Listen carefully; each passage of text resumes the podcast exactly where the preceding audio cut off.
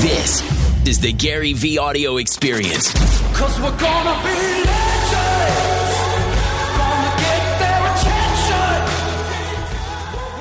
One of the great things in business is uh, you don't know if you don't ask, right? And so one of the reasons I love Twitter and social media, and specifically Twitter, is I see the comments more, even more than on Instagram, uh, and sometimes jump in and surprise and delight. You are witnessing a surprise and delight right now.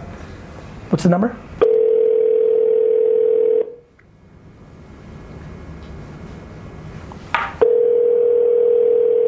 Crystal, you better pick up. Hello? Hey, Crystal, it's Gary Vee. Oh my god, Gary freaking Vaynerchuk. How how are you? I'm doing great. Thank you, thank you, thank you so, so much for calling me. I have been on 10 since you tweeted me yesterday. I love it. I love living. I love living on ten, and anything I can do to get people to live on ten is exactly right. I like that. So, what can I help you with? Okay. Um, have two two things. One, um, I'm gonna ask on behalf of me. Um, so I'm 26. Um, I want to be. Uh, I I want to say a marriage counselor. Um, Okay. I'm not sure. I'm not sure if even that's the right word because I don't want to be boxed into like an office, you know, a clinic or what have you. Um, I see my future um, writing books, doing speaking engagements, conferences, things like that. Just um, deploying or uh, um, information and tools so that, that you know people can have better marriages. Um, but I am finding that every time I mention that, like, oh, you know, uh, what do you want to do with your life, and I tell people this, um, their instant response is, you know, how are you going to do that? You're not married. Um, my parents are divorced as of I was eight. Uh, since I was eight, um, I'm not married. I can an- I can answer your question right away. We're gonna build an amazing you- yeah. We're gonna build an amazing case study together. I'm gonna give you I'm gonna give you three names, um, and then you're gonna cruise into the sunset of success, which is let's figure out the three most successful coaches in the history of sport that everybody knows of that didn't play that sport. Bill Belichick, even though I hate him with all my guts, did not play football. He grew up in the football game, right? His dad and what was a coach and what have you. But Bill Belichick did not play football, and he will probably, unfortunately, go down as the greatest, or if not one of the greatest head coaches of all time. You don't have to be. Listen, I think you have to be. People have to be thoughtful. I hate 22 year old life coaches that haven't lived life. But if they if they speak about here's my life experiences and and why, you, you can eliminate though very quickly the art when somebody says to you, but how are you gonna you can't do let me first of all, a couple other questions. Are your friends and your circle telling you you can't do that? Or are customers that you're trying to do that with telling you that they don't want to go with you because you're not married? Uh, no, this this is more acquaintances, uh, people you know that I run into. Yeah, Um, so my fr- listen, that's a mistake. friends do believe- Listen, that's a mistake. Like you can't listen to acquaintances; their opinions don't matter. okay. You can't listen to So how you. You can't listen do I to how do. I deal with that? How do you? what- without?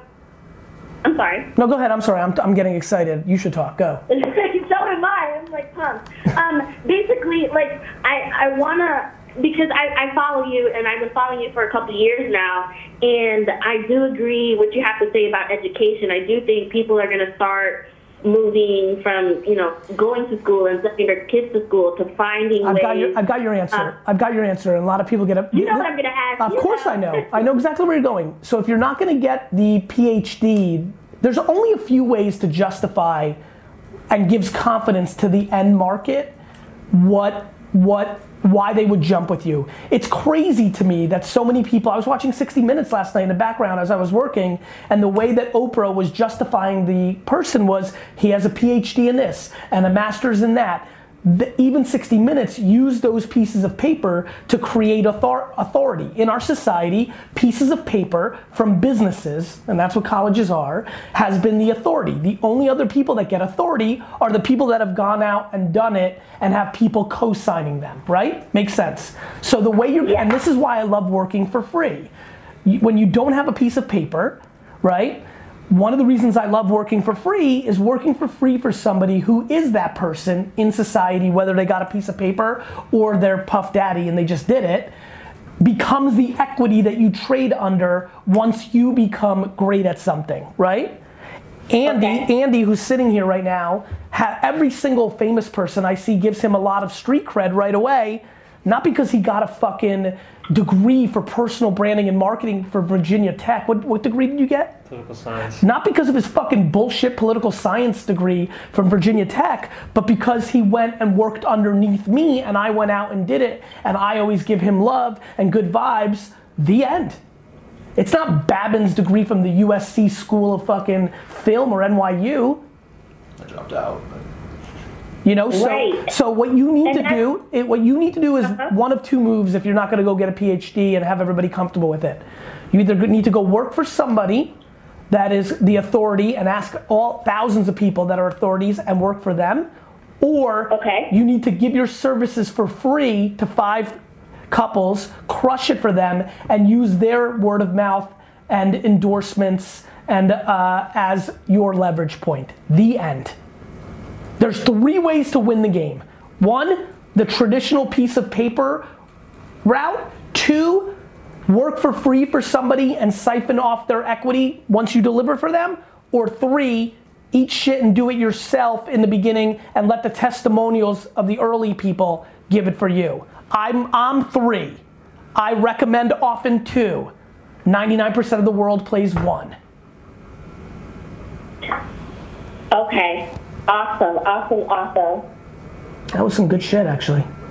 That was good. That was That was that. I'm. It's very rare when I get to the real point. like, like that's the fucking point. Those are the three pillars of trying to gain market acceptance. The three pillars of market acceptance. I love it. I love it. Um, and then, so I, I'm I cannot wait to like message you in like a year or three to five years and tell you where I'm at. Me too. Um, I live. By the way, I live for that shit. My whole fucking being is right now is based on that shit. Be good content too. It will be great content. So- yeah, that is going to be great content. Okay, real quick because I got to run to my next thing. What's the other? You had another thing. Yeah, So I work for a company here in Lancaster, Pennsylvania. Um, we're uh, a wholesaler for memory cards, and I I do work here, and I enjoy what I do for the team, and, and like they just bring so much value to me in my life Love that I really want to be um, like a next level employee here, and Okay. I I want to help them with their social media, but Okay. I just don't know how to do it if what we're doing is non-proprietary. um, you build a brand. You build a reputation. When you when you're non-proprietary, like most things in the world, you build a brand. A bottled water is not proprietary. Like they say it is, but it's not. like like you know, most things are non-proprietary. Okay. A sneaker's not. as- I mean, like you know, the the innovation in sneakers is you know evolved, but I mean, a T-shirt. Let's go there. T-shirts aren't proprietary, but like you know, for a while there, Abercrombie and Fitch. For a while there, uh, American Apparel. For a while there, for now, Supreme. Like build a when you when you don't have any proprietary value, you have to build a brand. Okay. And how do I start that for them? You make content for the people that are buying the product. So you're in the B2B business, I assume, right? Uh, yes, both actually. Got it. B2B, Uh, B2B you- and B2C, right? Yes. So you make content for the B2B world and you make content for the B2C world. You make a funny video for Instagram and target people that are most likely to buy memory cards or employees of organizations. I would here's what I always do when you want to do it for a company. I look at where the money's coming from and I make content for those people. Meaning I would look at where sales are being generated and then I would make content for that psycho and demographic. So if your biggest client is Staples, I would make content for the Staples buyer. If you're if you're if you're selling a ton on Amazon, I would look at the data and be like, why is everybody from Wisconsin buying our product? Let's make some Wisconsin-based. Jer-. I reverse engineer the actual people that are buying Okay. and try to figure out how to bring them value in utility or entertainment in my creative, which then leads to you know ROI. I'm both Oh. I'm both utility and escapism entertainment, right? People watch DailyVee and my clips both for information, but a lot of people don't even realize a lot of people are watching just for entertainment. They just want to see what the trials and tribulation of Babin versus D-Rock are today. I saw that clip when you said that you might get to a D-Rock status. That's right. See?